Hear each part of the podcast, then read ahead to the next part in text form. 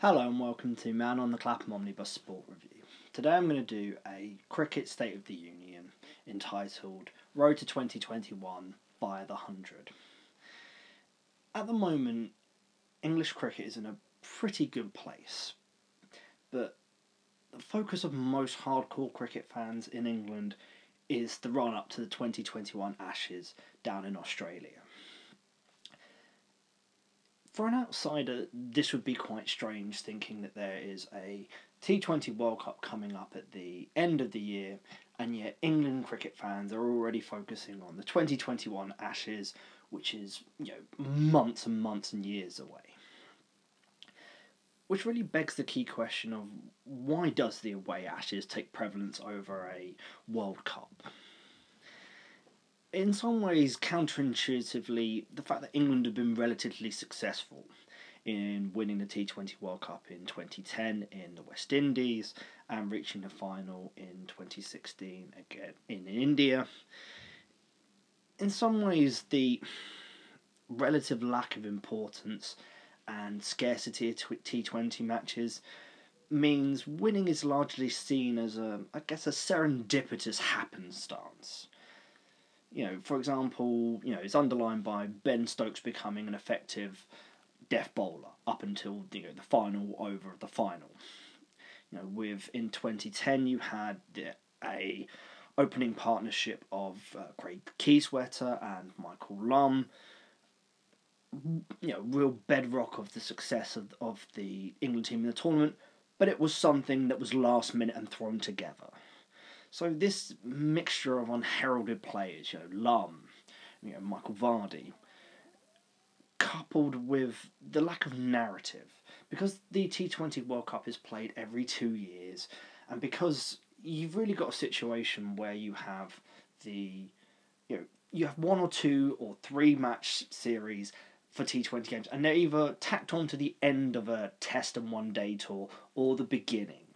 So rarely do you see the full-strength lineup. It's usually an opportunity to rest players or to bring in new players to see how they can do in, you know, the T twenty as a sort of gateway to international cricket. And as a result, because it's only every two years, you, you, there's never a sense that one team could dominate. And so you don't have the narrative build-up that you had for England, you know, coming up to last summer's World Cup, where for, you know, three or four years they put together the team, the coaching structure, the style of play, you know, that was really backed up with their success in, you know, bilateral series. But you don't get that in the T twenty World Cup to the same degree. So as a result, it doesn't capture the popular imagination in the build-up.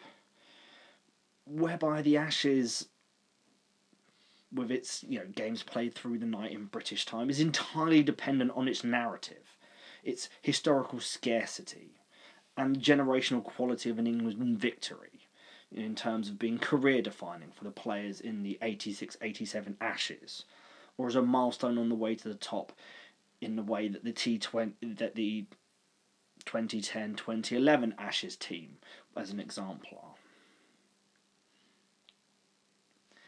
Which really leads on to a further question that, you know, really is relevant now that we've had the, you know, maiden fifty over World Cup win.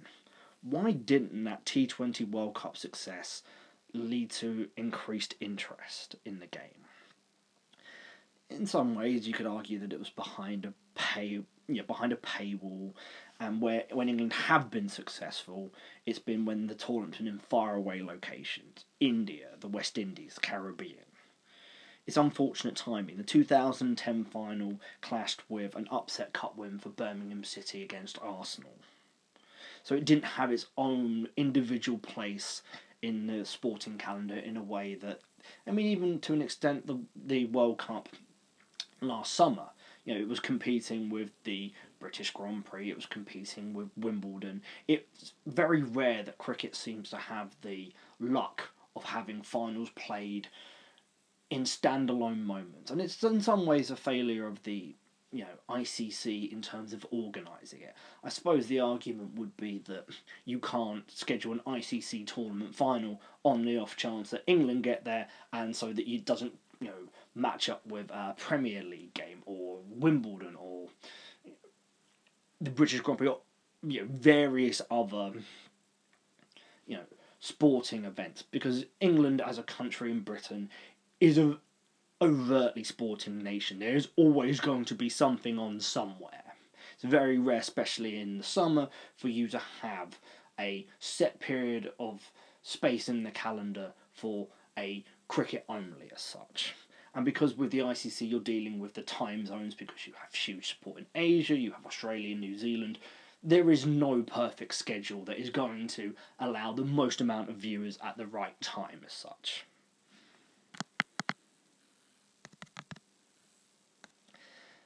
Which really leads on to the point that in these two instances, both of these tournaments took place out of season in winter.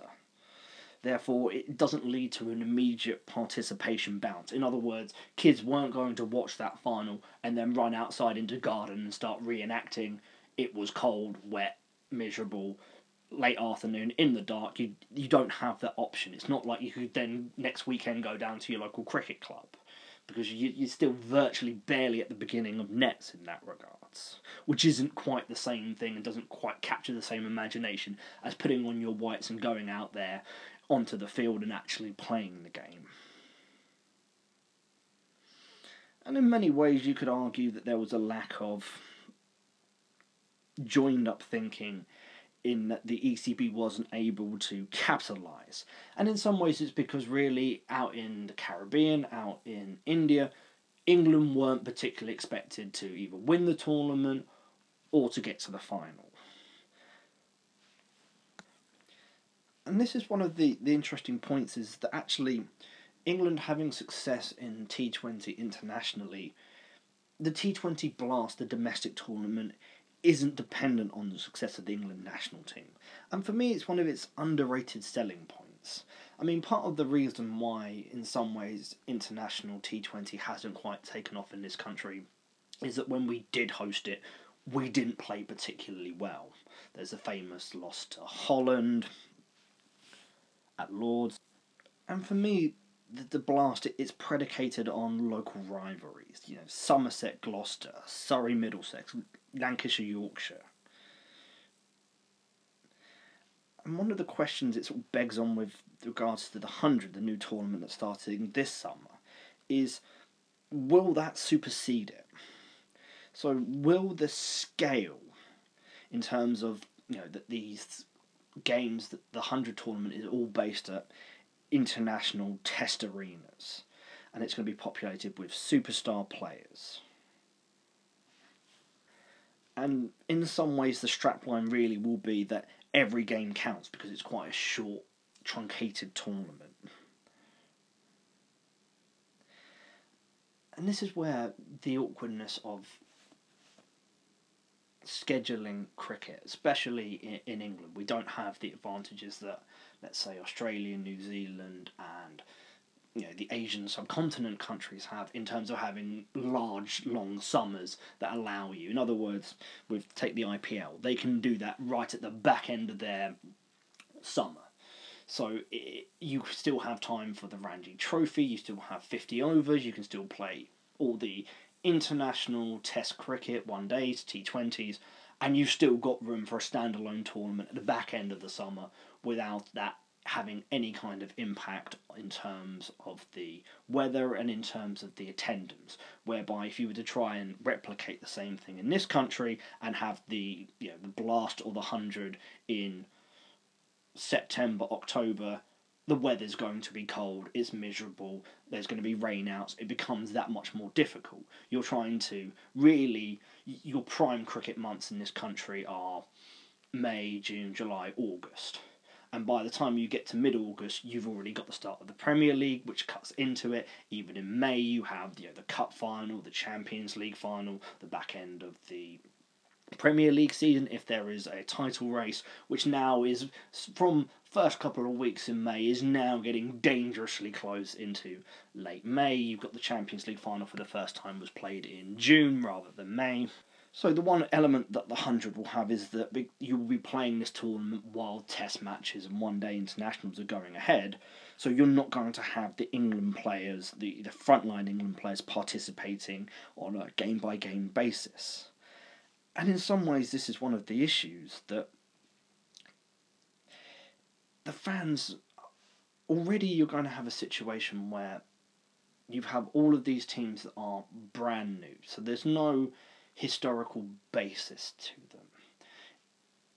And, I mean, that was one of the interesting points, was that the um, team based at, you know, Surrey's ground, the Oval, wanted to have Oval in the title name. So, in effect, to try and link it with, you know, the ground itself and with, you know, Surrey's magnificent, you know, history as a county. And this was one of the difficulties in putting a franchise league in this country, is that in some ways you had to they had to be generic and geographically specific enough, but at some point not feel like it's just Yorkshire with a different name, you know, attached onto the front. So you're trying to really boost interest away from the, you know, Yorkshire or the, you know, the county hardcore. And I think one of the unintended consequences is, is that it might be a struggle for the casual fans to relate if, let's say, Ben Stokes isn't playing on a regular basis.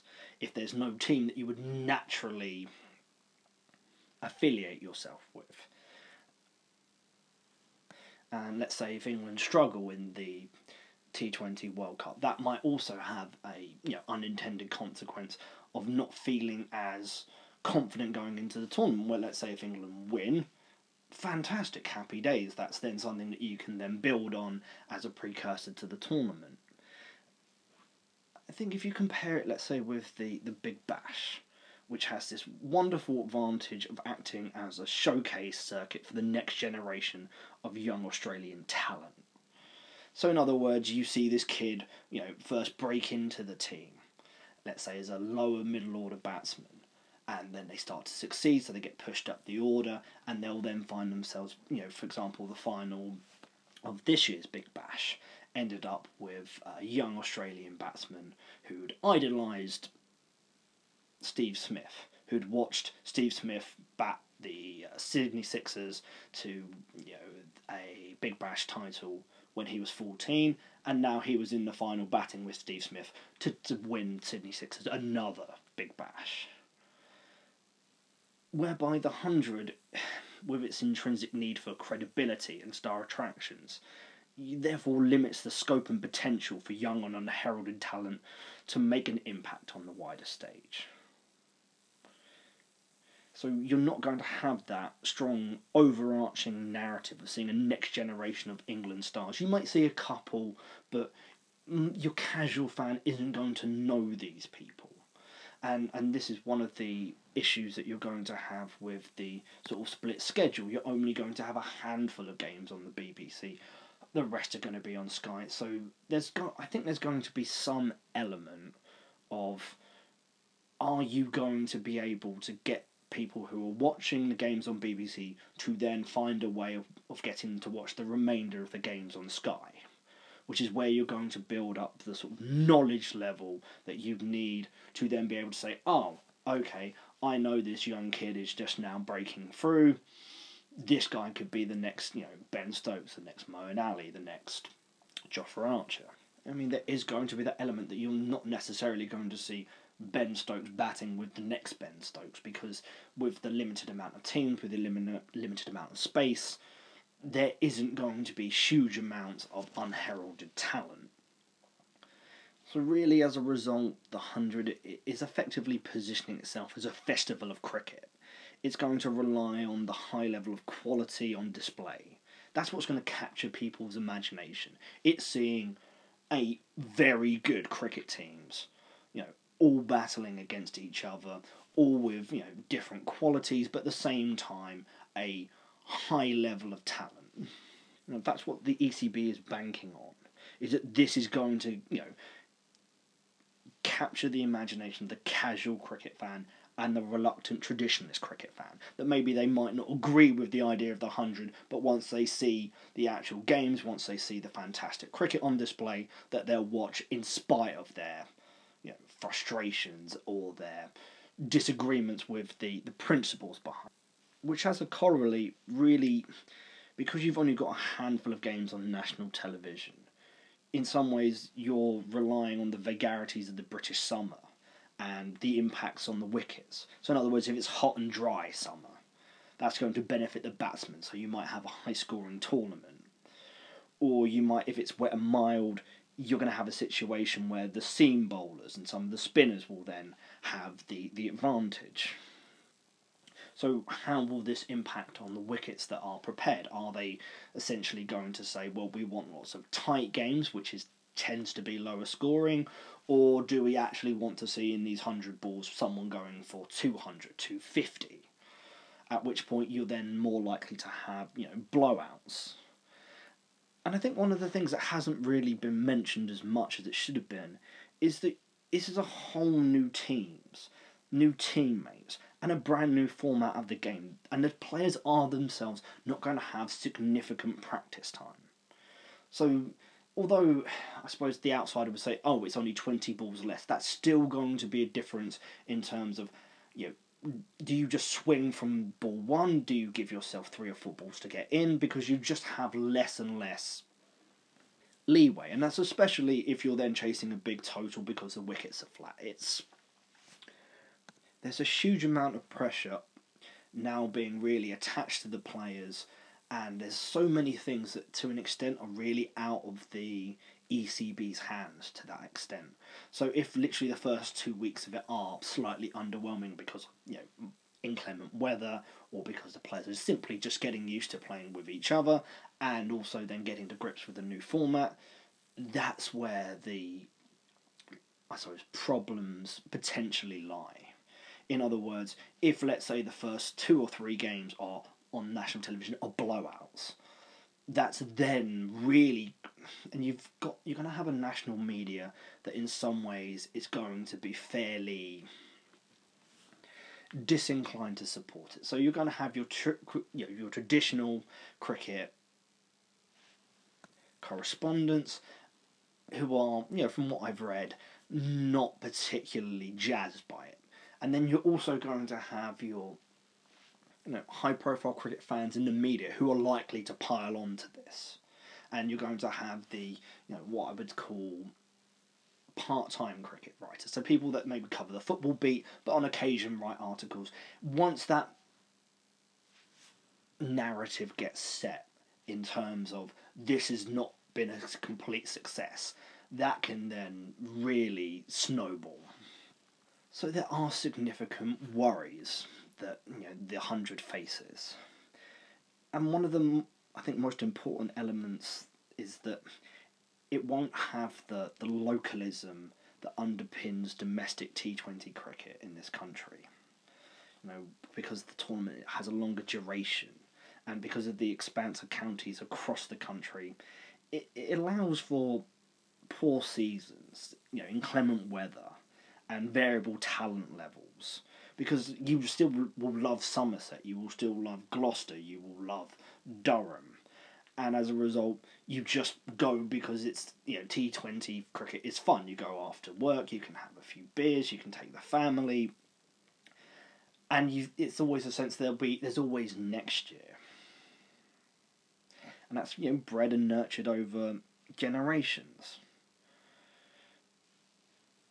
Whereby the hundred doesn't have necessarily that doesn't have that well of, you know, support and and love. So one of the issues that the hundred has, that it really does have to establish itself within years one or two, because if it isn't working, if it doesn't have the impact that the E C B hope it does, because of its colossal cost and the damage it does to the cricket calendar, the damage it does to the T twenty blast, you do, if it fails, you would almost certainly have to kill it. You wouldn't be able to, you know, downsize it, you wouldn't be able to cut it, because that would be such a huge negative, and it's such a cost drain because of the amount of money you're spending in terms of the auctions, in terms of the you know, getting high-class foreign players to come in.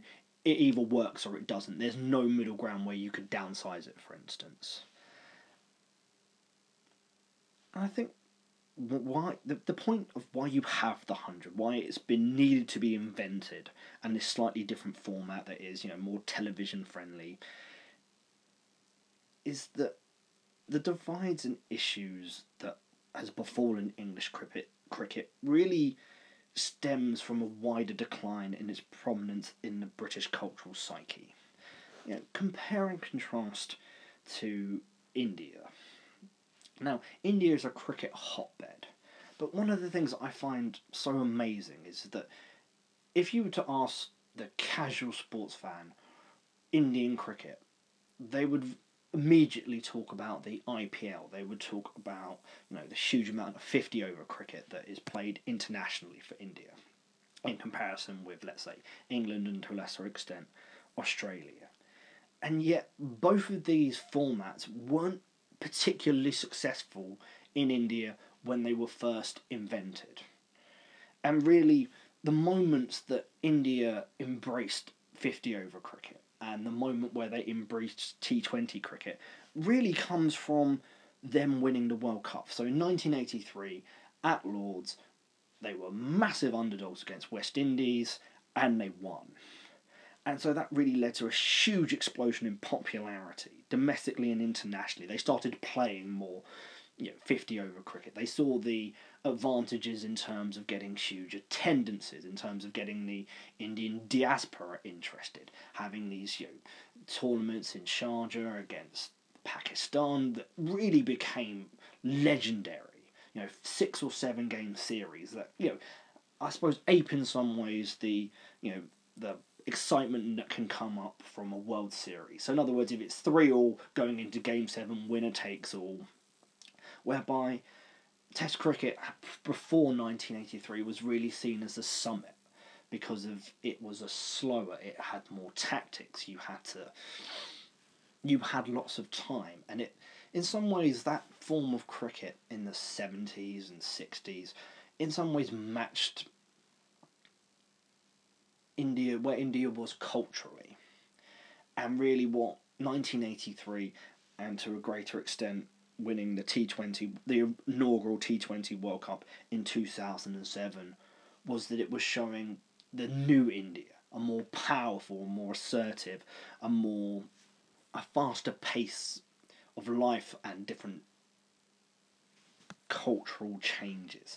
You know, when you, when you think about two thousand seven, it was hosted in South Africa, and India didn't particularly take it seriously.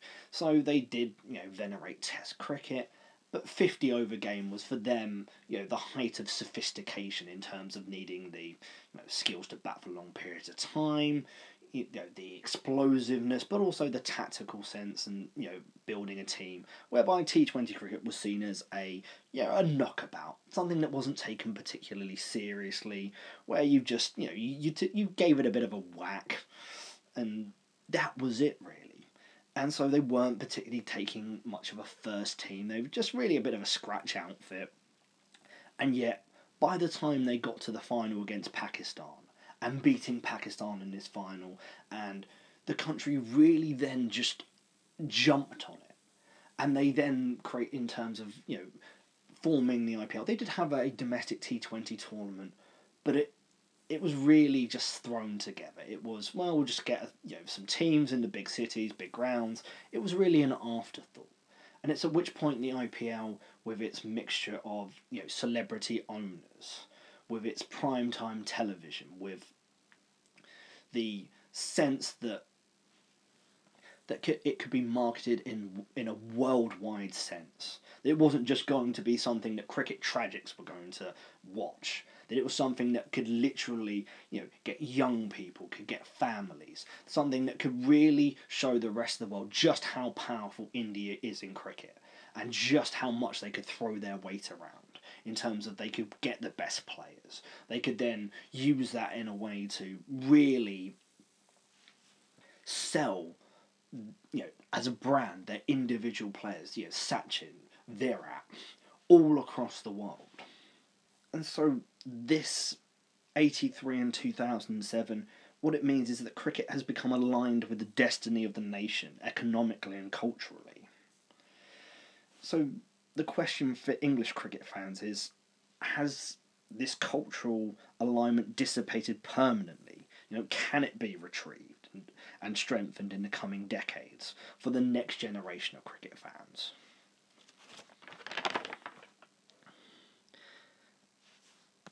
For me, one of the best examples of this sort of cultural alignment is um, Alfred Hitchcock, the legendary direct film director's use of uh, Test cricket in the film, the nineteen thirty-eight film, The Lady Vanishes. So he used some of the real-life events of the nineteen thirty-eight Ashes, specifically the Old Trafford Test match.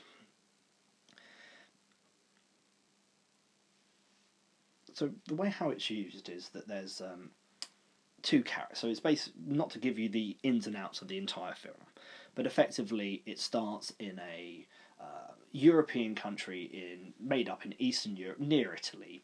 You know, that's what the intimation is. And you have two British travellers trying desperately to get back into... There's been an avalanche and the train's been stopped. And they're trying desperately to get back to Manchester for the Ashes Test match between England and Australia. You know, they're desperate to find out the score. And my point would be is that that example was used so with the idea that the audience would fully understand these two gentlemen's desperation to find out what the cricket score is, that everyone would automatically understand what they were talking about. And my point is, is that if you were to do a contemporary film, would you use that example? And would that be universally understood? So where Indian, as I've said, where Indian cricket really encapsulates the rise of, of a new India, I suppose in some ways the maladies and issues of English cricket really frame the fractures in our society. You know, we're riven by cuts, a decline in public sports facilities and the quality. You know, it's an increasingly, in some ways, unequal society. In some ways, you know, the England cricket team is now reliant on the public schools pathway and the British diaspora for players. You've had huge declines in the playing of the game in state schools, in the black community.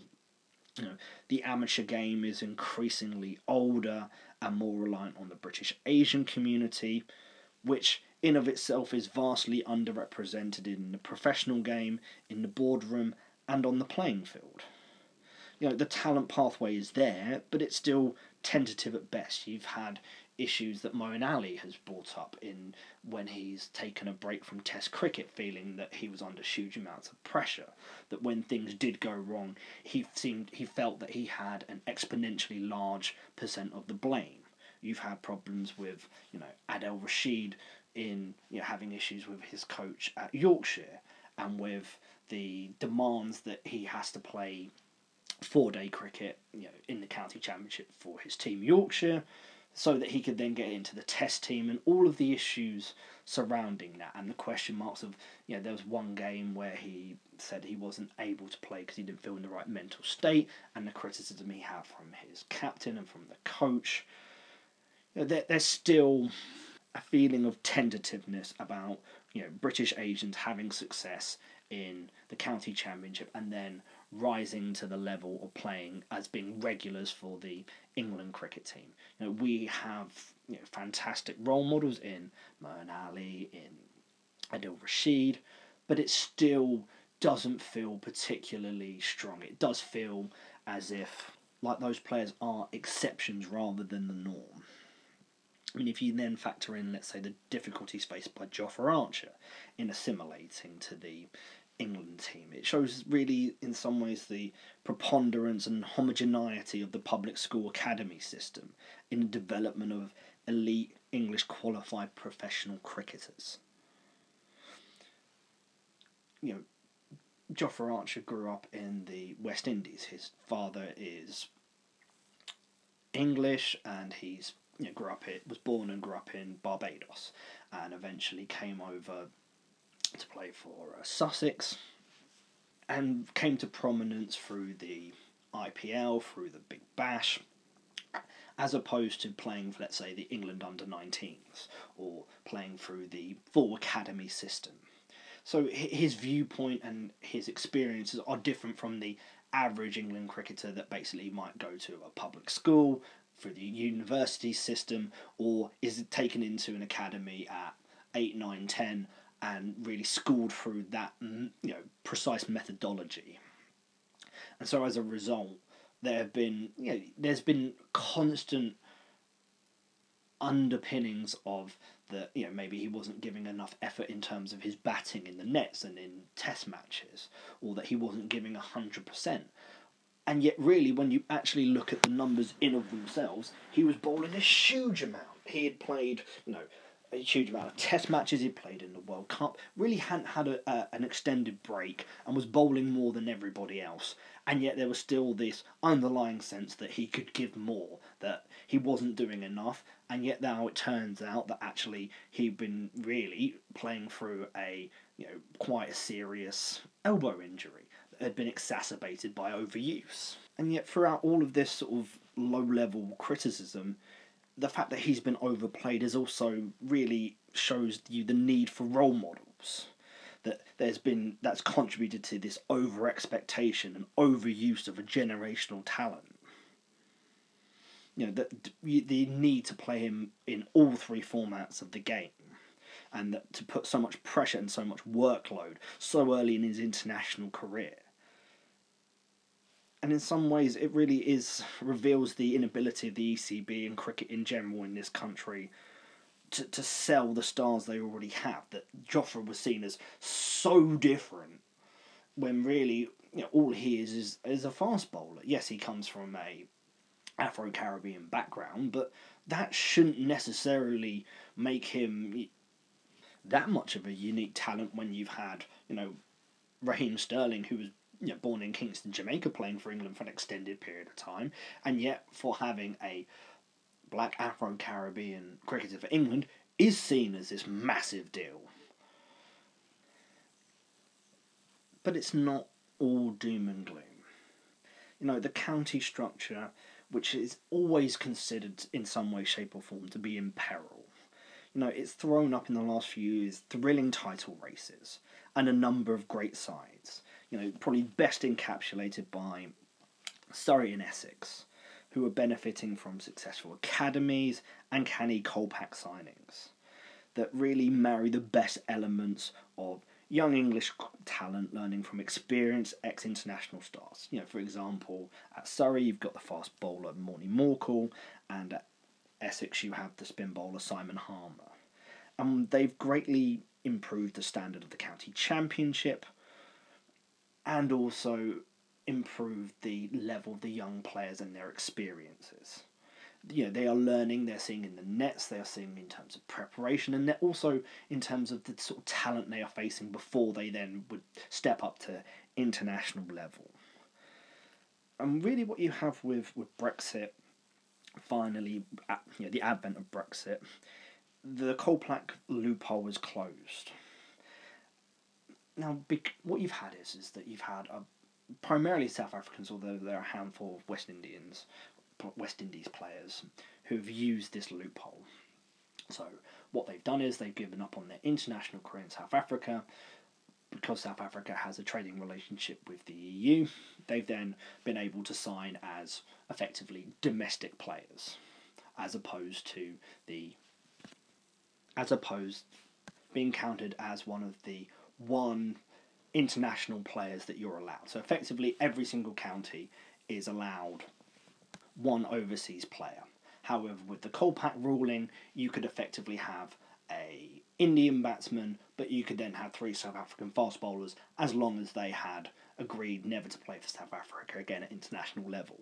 And with the decline of the rand and the lack of money in South African domestic cricket, signing a three-year contract in the county championship for vastly larger amounts of money appealed, especially if you were in your early thirties and you'd had a long international career anyway, or if you were on the fringes and really the certainty in the money was clearly a an opportunity a lot of players weren't able to turn down. So for the you know authorities and for the P C A, the Professional Cricketers Association, the union, to come up with the idea for a sensible compromise allowing for two overseas players, effectively you're safeguarding the standards of the county championship as the best in the world, you're giving opportunities to young talent to break through, and as a fringe benefit, it's allowing South Africa to be able to keep more of their you know, young talent and their medium, you know, their depth players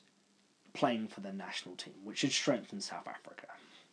That to me seems to be a fantastic compromise and the best of both worlds. But even with these kind of compromises, there are still deep uncertainties within the English game. And it's really most notably within how to schedule now four distinct formats of the game, trying to dis- safeguard player health, as we've seen with the overuse and injuries that Jofra Archer suffered and you know, Mark Wood. And also the need for distinct windows for focusing on format-specific skills. What that means is that basically in the you know, previous generations, you had county championship, which was your bread and butter, that's how you made money, and then on a Sunday you would have the fifty-over tournament, where, yeah, you might slog it a bit more, but what you now have is you have the one hundred, you have T twenty, you have fifty-over, and you have the four-day game. And all you require different skills. The sort of skills you need to succeed at T twenty cricket, you know, range hitting, you know, the work that you need to do on fielding relays, you know, the sort of bowling lengths you have to do are just so different. You can't really play, let's say, a four-day game during the week and then come Friday night play T twenty. Yes, you can, but you're not going to get the best out of those players because they need periods of time where they can just focus on the skills they need to be successful at the fifty-over game, the T twenty game, now the one hundred, and then still have and still be able to you know play the four-day games in a reasonable window. What you're getting now is increasingly you're having the county championship pushed out to the margins, you know, April, May, and then you know trying to rattle off fixtures in September and October. The thing is, is that it can work some years, but this year the when it came down to the final you know, round of games where the title was on the line, the games were rained out because really, if you're tr- expecting four beautiful days across the country in late September, it's unlikely, and you don't want a great county championship season to end with the day four, the final day of the season, and literally one of the on one of these days, literally the entire country was rained out.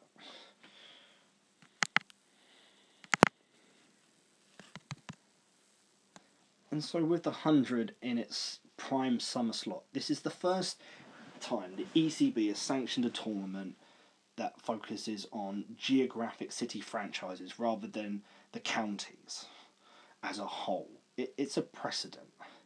And it's one that in time could fatally undermine having eighteen first-class counties. And it's, you know, the inevitable result of that would really be relegating the T twenty Blast to an also-ran, uh, uh, simply a minor league, a provincial starter to the main course led by the City one hundred franchises. So, I mean, part of the element is that all of the one hundred franchises have one slot available to pick a domestic player. So the idea being is, is that they would then cherry pick the players who've done well in the Blast, who would then jump up, make some good money in the one hundred. Which really, it does, it creates the element that you have in baseball of going to the big leagues. And for me, this would be a profound error. And it's really failing to truly understand cricket's cultural appeal in this country. You know, by having a high-profile city-based franchise doesn't mitigate the huge decline in inner-city facilities and cricket take-up. You know, with, the classic example is that the nineteen ninety-two World Cup finalist England cricket team could have two players from the same South London comprehensive. Would now be little more than a pipe dream. You know, it's more likely that the next England World Cup winning team having twice or three times as many players come from Whitgift Public School than the rest of the country's entire comprehensive schools put together. And conversely, the cricketing authorities, you can't, they cannot simply assume that a managed decline of the county game in searches of riches and elite pathway offered by the Indian and Australian domestic systems. You know, these systems are reliant on you know the size and scales of the countries, with states and regional centres. So, in other words, Australia, the the T the Big Bash was quite straightforward. You have a team from Hobart, you have a couple of teams in Brisbane, a couple of teams in Sydney, you have Adelaide, you have Perth, and so th- the whole of the country really can be effectively covered in eight teams. Whereby, and the same thing to you have you know the you know the state centres in India, so you have you know New Delhi, Mumbai.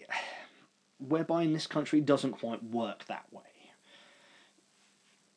And so trying to replicate this in England and Wales, for me, would be, you know, risk alienating more provincial and rural areas of England that the, the existing county system serves so well. Yes, they're not as financially profitable and they don't look so good on a spreadsheet, but they are the bedrock of the game and why it is so popular. I mean, so many people criticise the Blast, and yet last year a million people went to it.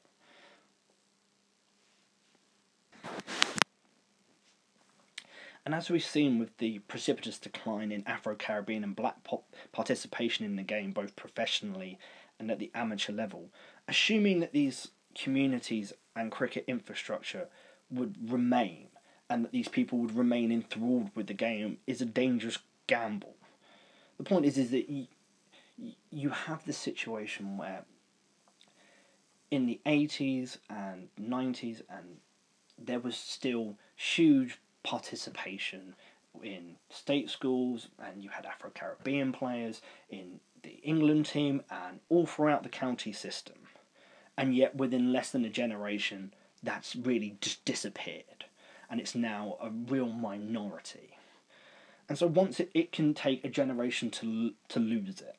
But it will take an absolute king's ransom to rebuild it, if you lose it. And this is money that the government and really the E C B just don't have. So in conclusion, there are plenty of opportunities for English cricket. You know, we're still awaiting the full impact and dividend from the World Cup victory last summer. And for all of the And for all of the concern regarding the hundred, you know, with the question marks that we've outlined, you know, over whether the format will work and whether the and the prospective damage to the county structure, it's still a high-class set of domestic and international stars playing cricket to a national audience in prime time. While it cannot single-handedly restore the damage to the game that the paywall blackout from the two thousand five Ashes has caused it, it's at least an acceptance that the game needs a wider audience to thrive. Now, considering the viewing figures for the fin- for the World Cup final last summer, there is a clearly a huge scope for a mass audience for cricket. You know, the one-day sides, in particular with Owen Morgan as captain, really represent English cricket at its best. In its best light, and it, you know, combining a multicultural, multi-ethnic squad of players, proud to wear the three lions on their chest, and having pushed the boundaries of the game with consistent excellence. You know, you've had the rise of pl- English players, both established internationals and breakthrough players, succeeding in the Big Bash and the I P L, which is the real cream of the you know domestic T twenty leagues. You know, a great deal of credit, you know, is, is owed to Trevor Bayliss and Paul Farbrace for building the structure that allowed, you know, Morgan's undoubted genius to flourish. I think one of the points that we you need to make is is that what we don't want is for this England twenty nineteen World Cup team to be a one-off, just a random set of occurrences that allowed you to have this, you know, multicultural team.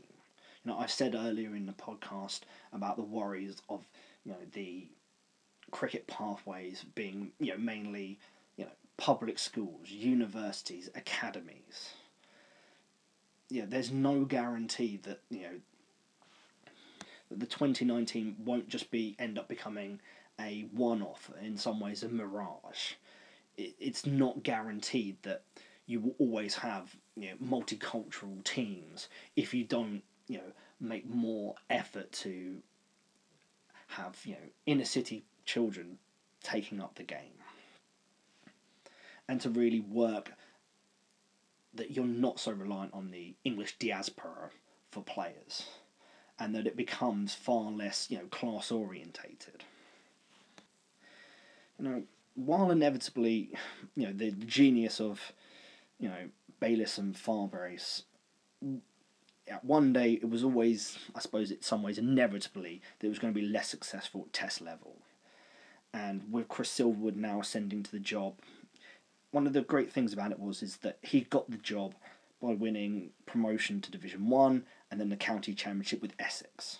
You know, they don't play in an international ground. And this really is a fill-up, that there's the coaching standard in the domestic game are good enough to produce international quality coaches. And it's really disproving the maxim that only, you know, foreign international coaches were the only realistic option available. And I think it's important, you know, to note that, you know, while this the majority of this podcast is really focused on the men's team, that you've got the England women's national team. And at the moment, they're in a, a difficult place, in the sense that they are still one of the, the top three, top four, I'd say even probably second best team in the world. But at the moment, you're they're facing such a dominant Australian team, and that the infrastructure with the, you know, women's Big Bash is, is really light years in advance in terms of the the amount of players they are getting, taking up the game, and the facilities. And the great news is is that, that with the beating that the English girls took in the last Ashes, that their changes needed to be made and the infrastructure improved, so that they would be able to compete at Test level and at fifty over and T twenty level. And one of the things that I'm most looking forward to with the advent of the one hundred is to see how that will, whether that will improve it, whether that will narrow the gap with the Australians. And, you know, we've now got a new batch of talent coming through. And with the upcoming T twenty World Cup in Australia, it'd be fantastic to see whether the gap has been narrowed. I mean, if you look at the tri series with India, Australia and England that's just been held as a precursor to the T twenty World Cup, England were probably unlucky to have lost out on the final by net run rate. You know, they've beaten Australia in Australia, and there ha- there's a whole new generation of players coming through. So there's there's lots to be positive about, but it's still, you know, the gap in infrastructure does have to be does have to be filled as soon as possible. I mean, looking at the Test team, one of the things I've been most really impressed with um, Chris Silverwood in how quickly they've established a more stable batting lineup and philosophy. You've now had a situation where, with the last series in South Africa where they won three one, that they were able to, you know, with the shoot, with the virus that swept through the team, with some of the injuries that they've had, you then had a, a, a blooding of a fresh and exciting new generation of players. And these have been thrust into prominent roles. You've got, you know, Ollie Pope, Don Sibley, Zach Crawley, you know, Dom Bess with regards to spinning, and Sam Curran as an all-rounder. And you've still got the, you know, experience of the evergreen, you know, Broad and Anderson. You have Joe Root, who I think is improving as a captain, and you've got now a, you know, a nurtured, you know, battery of fast bowlers led by, you know, Wood and Archer, There's so much to look forward to. And this just offers the hope that the English Test team will be participating in the inaugural World Test Championship final at Lord's in the summer of twenty twenty-one. And that will be a fantastic precursor towards, before heading down under for the twenty twenty-one twenty twenty-two Ashes series in Australia, with a realistic hope of victory. Thank you for listening.